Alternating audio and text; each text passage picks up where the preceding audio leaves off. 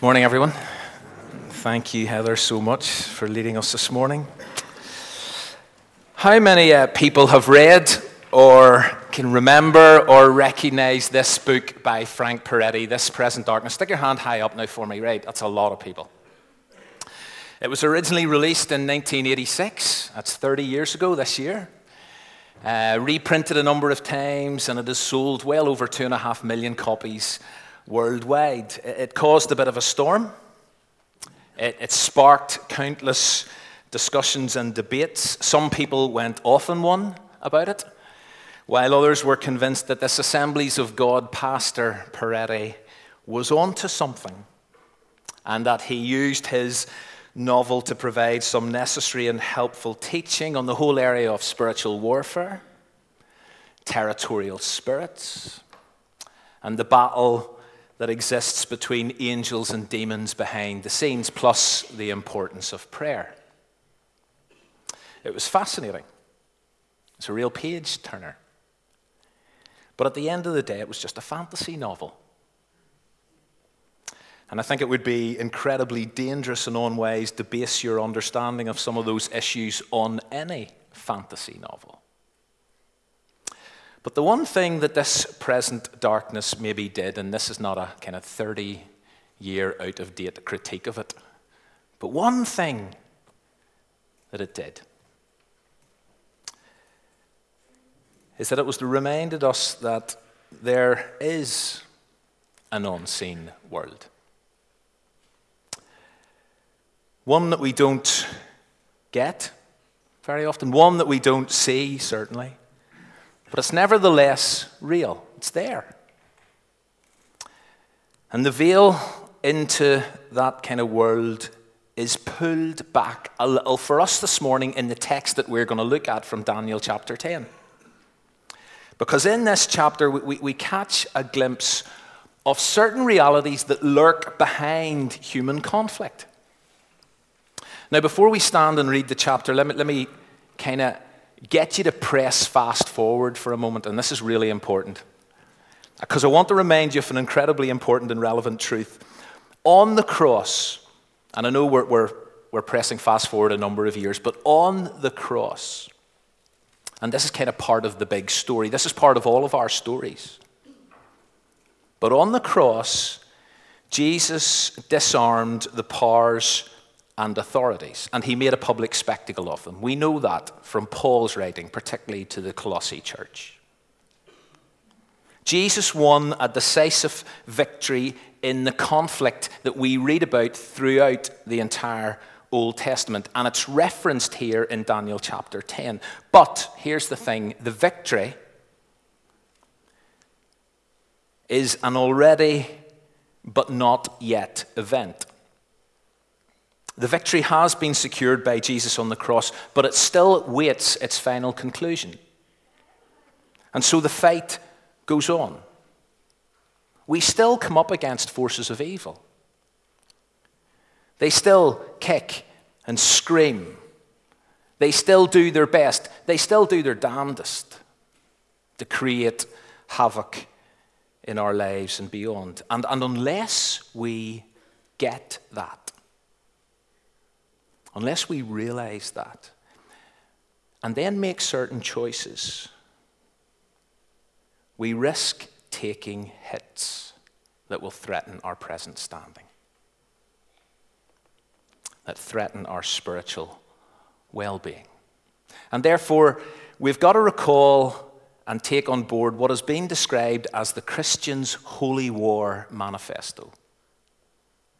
And in case you're kind of confused about how I've started this, and in case you're even a little uncomfortable with how I've started this, let me remind you of the Apostle Paul's explicit instructions to every Christian. Put on the full armor of God so that you can take your stand against the devil's schemes. Here's the bit for our struggle, it's not against flesh and blood but it's against the rulers, against the authorities, and against the powers of this dark world, and against the spiritual forces of evil in the heavenly realms. And so the battle continues. It goes on behind the scenes, and unless we're aware of it, unless we take precautions, we may become a casualty of this holy war, and there are far too many of those about. There are far too many unarmored Christians.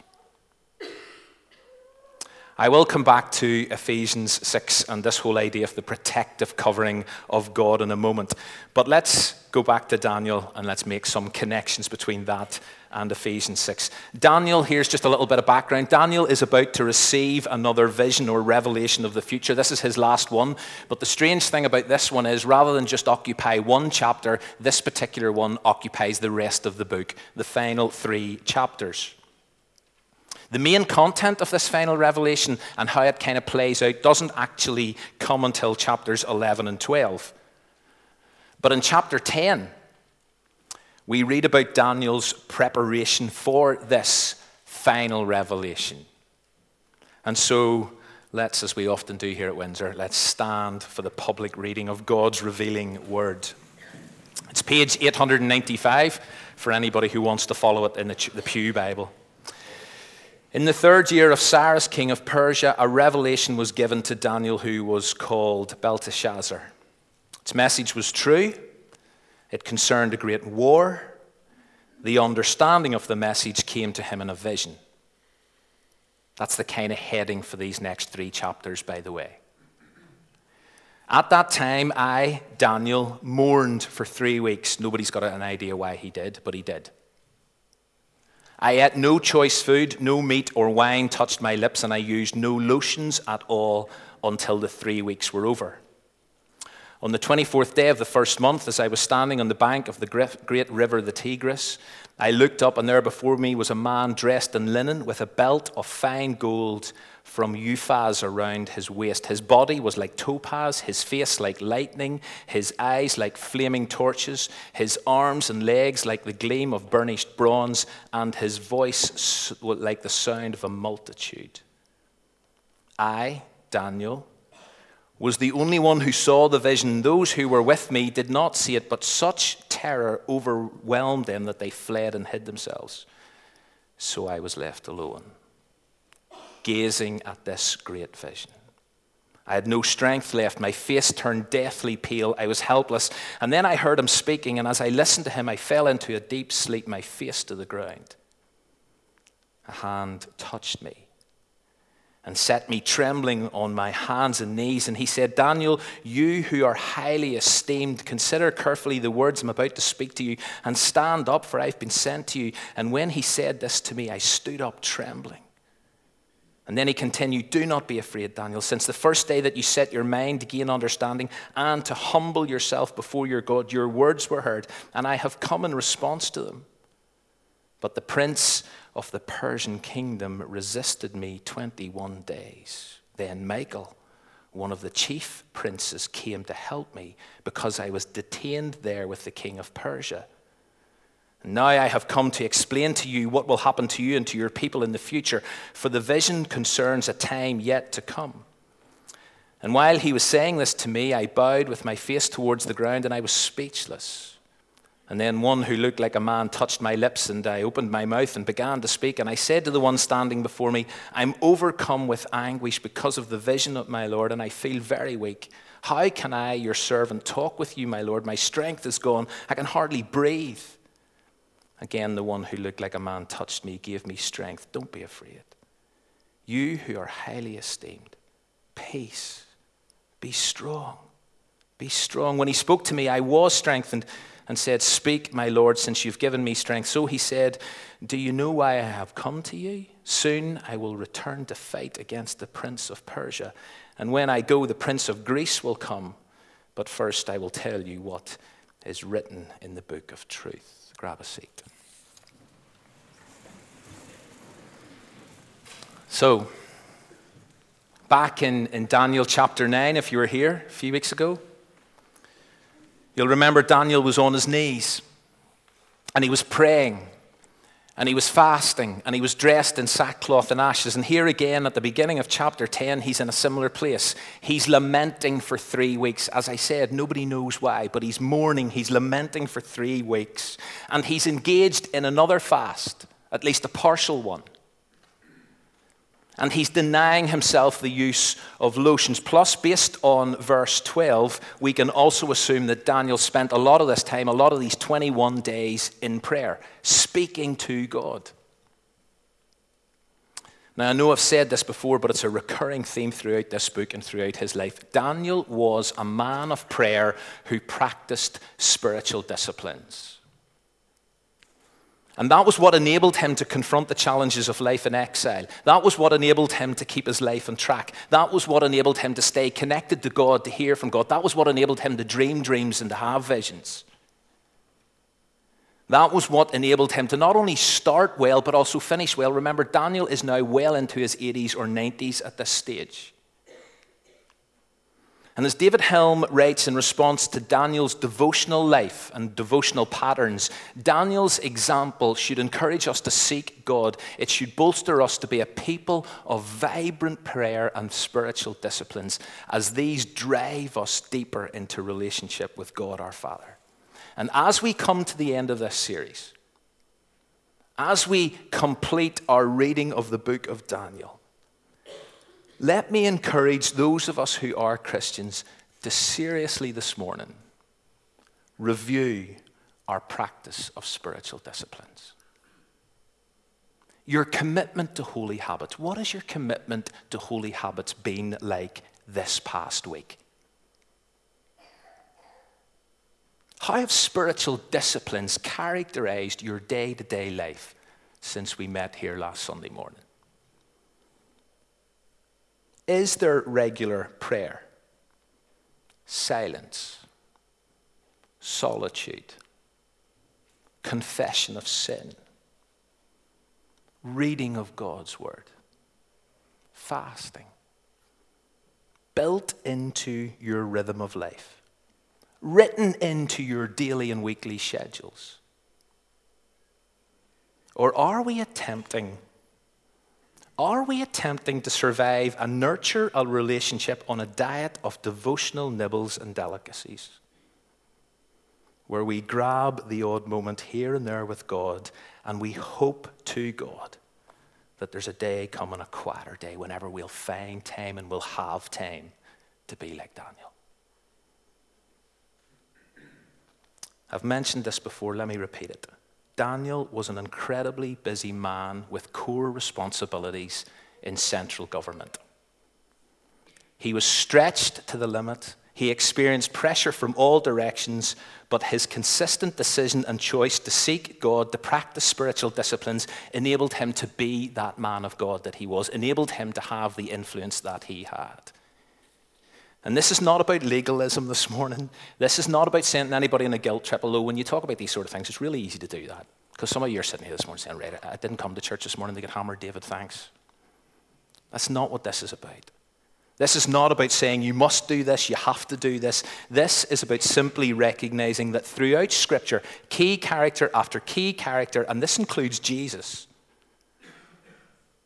they were distinguished, they were marked as people of prayer who spent time alone with the Father. And they created space and they created rhythm to engage in practices that led to feed and fuel their faith. And Daniel's example in this whole area is striking. Please, as we complete this series with all its complexities, don't miss this. And if you've lost the rhythm, if you've lost the pattern of practicing spiritual disciplines, why not use the rest of Lent not to give anything else up, but to choose to begin doing certain things? Let's move on. I'll come back to the importance of prayer later. But as Daniel stands on the bank of this great river, during this intense time of focus, mourning, lamenting, partially fasting, abstaining from the use of lotions, as he stands there, he receives a vision of this remarkable figure. Now, there were clearly others with him. And although they were completely freaked by what was going on, they didn't see what Daniel saw. And he, I don't want to make too much of what I'm about to say. I don't want to take us down some blind alley. But I wonder I wonder are there times whenever stuff is happening at another level, a profoundly spiritual level, and it's only those in a particular place. It's only those in a particular frame of mind and openness can see it. Why? Because they have spent time seeking God, with God, tuned into God. Whereas so much passes me by.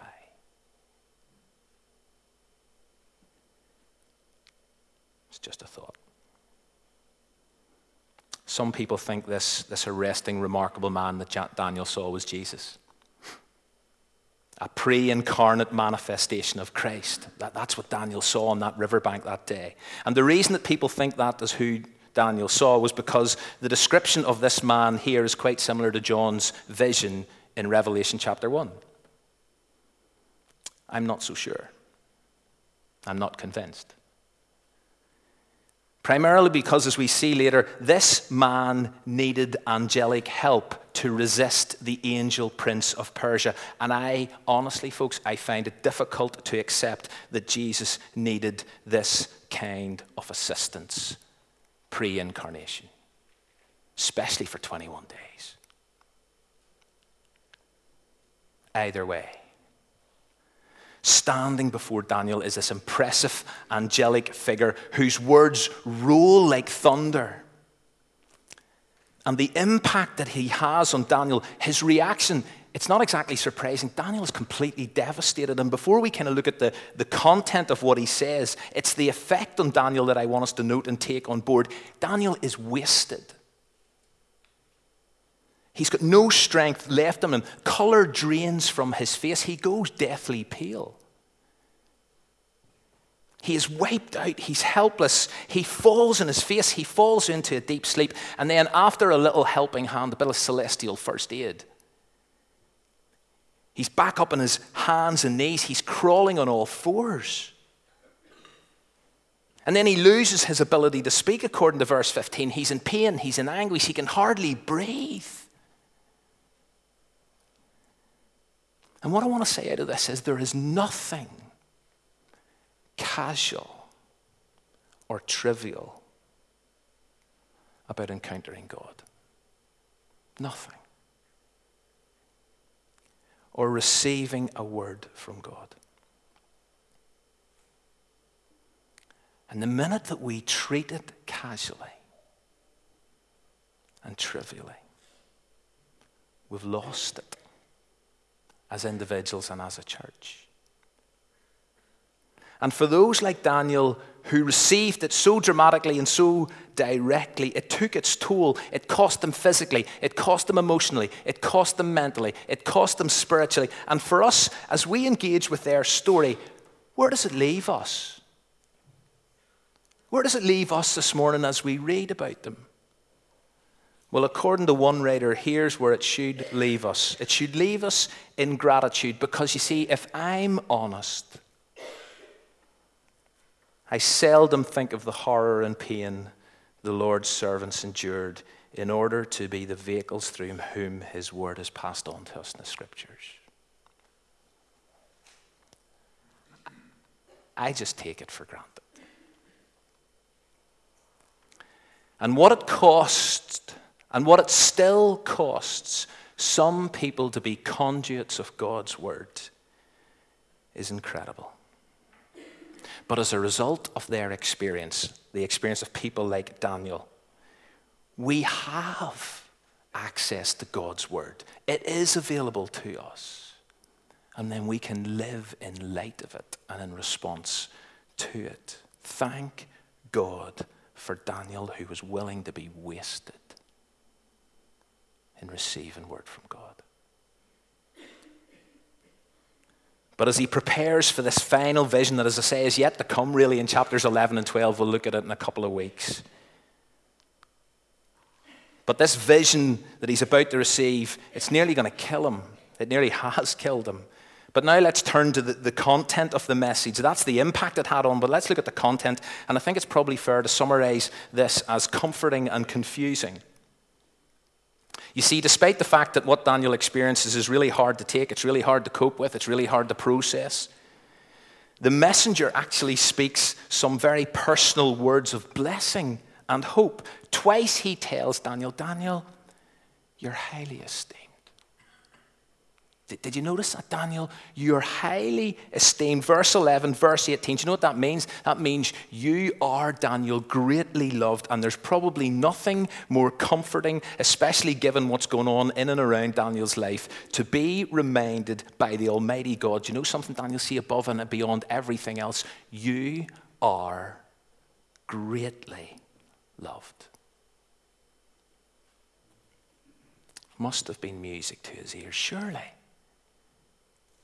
And for some of us this morning, who are going through all kinds of challenges and stretches and pressures and discomfort, we need to be reminded above and beyond everything else. Do you know something? God loves you.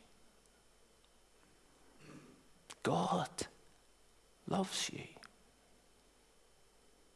He's for you. And Spurgeon said this in reaction to this text I know of no greater blessing that can happen to any man and woman here than to be assured by the Spirit of God that they are greatly beloved of the Lord. But there are more words of comfort for Daniel. He's also told Daniel, don't be afraid. Twice he hears this. Don't be afraid. Peace. Be strong.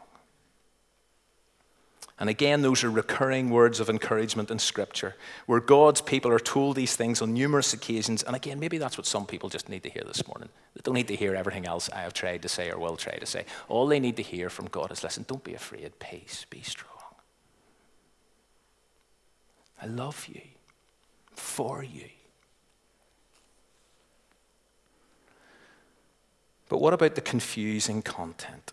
That's the, that's the comforting content. That's great, like that. But what about the confusing content? Or at least confusing to us. Maybe it wasn't for Daniel, I don't know.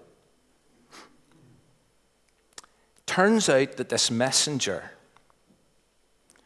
was delayed in getting to Daniel because he was resisted for 21 days by the angel prince of Persia.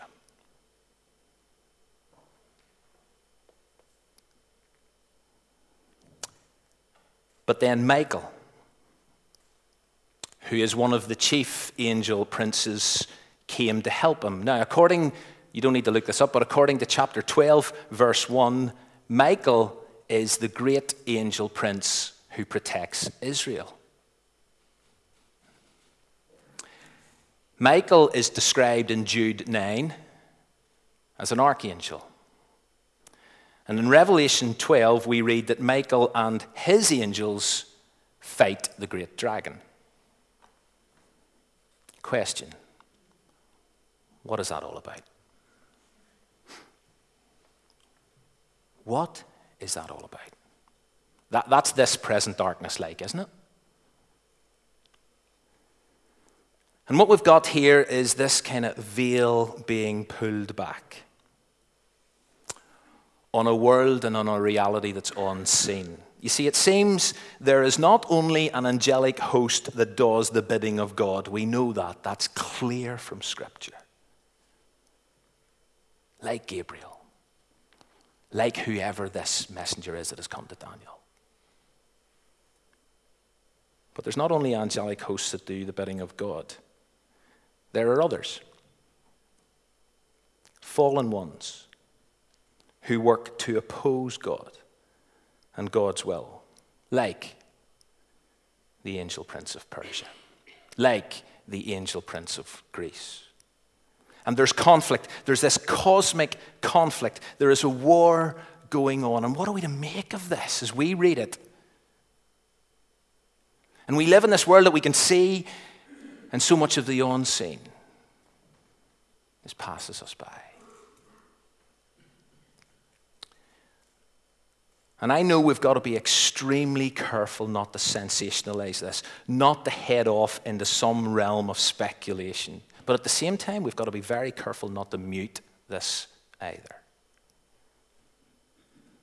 Or dismiss it entirely because it is all just fantasy, David. During this series, I have often quoted Dale Ralph Davis. I'm going to do it again now. And here's what he says The teaching seems to be that unseen evil powers influence and control the kingdoms and governments of this world in order to inflict harm and havoc on the people of God. This is what we see on the surface. This. But there is this whole unseen arena, an invisible war going on behind the scenes. You see, I think our tendency is not so much to hype this. There are those that do. There are those that every time they stub their toe are looking for a demon behind every door. But our tendency, I want to suggest, is to avoid it. To ignore it. And therefore, we forget that we are surrounded by, that we are in a spiritual battle. We forget that our struggle is not against flesh and blood, but it is against the rulers and against the authorities and against the powers of this dark world and against the spiritual forces of evil in the heavenly realms. And as a result of our tendency to dismiss a lot of this, we forget to get kitted out. And we don't put on the armor of God on any kind of consistent or regular basis in order that we would be strong in the Lord and in his mighty power, and in order that we would stand firm. And as a danger, what happens? We are left exposed. We're left vulnerable to the devil's schemes and to the forces of evil in the heavenly realms.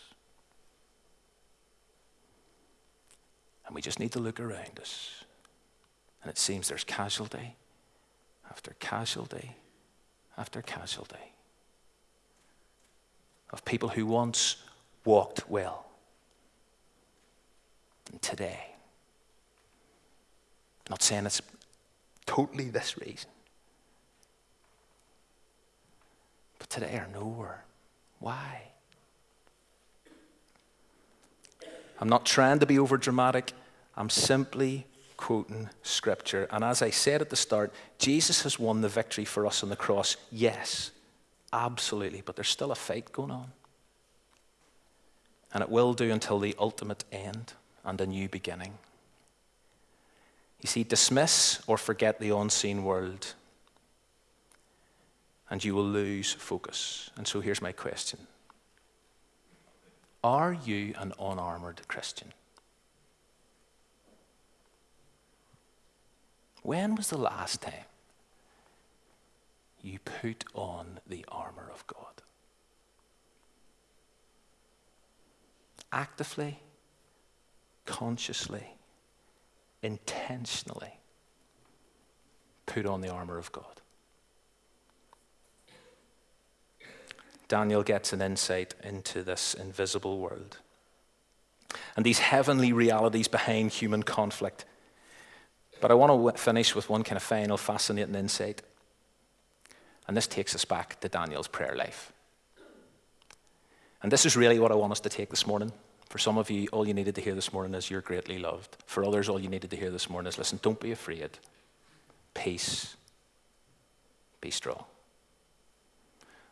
But hopefully, for the rest of us, for lots of others, uh, this is what I want you to take away. Because you see, what we discover in Daniel 10 is that prayer is more crucial than we could ever imagine. Prayer is a gift, yes. Prayer is a privilege, absolutely. It's also a game changer. I know we've used that idea before. But prayer is a game changer. Because did you notice or pick up on the importance of prayer in verse 12? Where the messenger, this angelic visitor, says, Daniel, the reason I have come to you is because of your words before God. That's why I'm here. I've been sent, but I'm here in response to your humility and to your words before God. Which implies that this visitation might not have occurred apart from Daniel's specific prayer. Another commentators put it like this As we shall see, Daniel's prayers succeeded in drawing angels from heaven to earth. In the mighty battle then being fought between the kingdom of God and the kingdom of this world, Daniel succeeded in mobilizing the angels as a spiritual air force against the satanic powers in the air. Daniel prays. And in response to the sweat and the struggle of prayer that for Daniel went on for 21 days, God brings help. And I'm not entirely sure where to go with this this morning. I'll be really honest, I've agonized over this the last few days. Where do I go with this? How do I finish this morning? Because I'm nervous. I'm really nervous about sounding as if I'm saying, listen, folks, see, unless we pray, see, unless we practice spiritual disciplines, then God will not respond and all hell will break loose. I'm really nervous about saying anything like that. Or by saying, listen, if we don't pray, we are going to trivialize this battle that we have with the unseen world. But I do think that this chapter and so much of the rest of Scripture, including Ephesians 6, makes it clear that prayer is vital. And I know I, know I say that, and I, I believe that. But you see, as I've often said, part of discipleship is bridging the gap between belief and behavior. So I, I believe in the power of prayer. So the issue is then, how do I behave? And what freaks me out at times is there is this glaring gap, contradiction between what I believe and how I behave.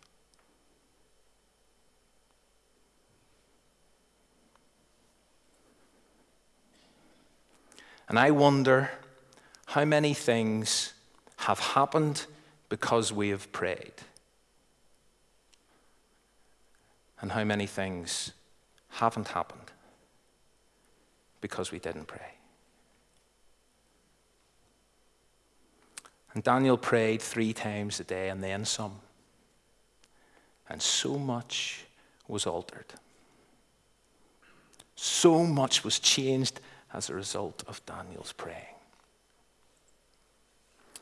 And so, my hope for this morning and coming out of all this comfort and confusion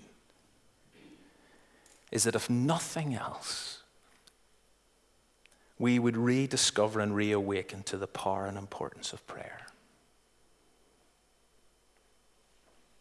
Believe it? Yes, I do, God. Your word teaches it. I get that. So, let's have a wee look. I'm just being honest with myself, and I've been trying to be honest with myself. Let's have a wee look at your behavior, David. Mind the gap. Mind the gap. And so, what I want to do as we finish is to create a little opportunity for response. And if you're here this morning and you realize that there is a gap, there's even a contradiction between what you believe and how you behave in this area. If you realize that prayer has slipped or is slipping from your pattern and rhythm of life, then here's what I want you to do I want you to take a moment in the silence and pray. Because you see, if prayer is a game changer, if prayer is a life changer, do you know where it starts? It starts here. Just starts in this moment as you make a choice. And so, in the silence, you pray.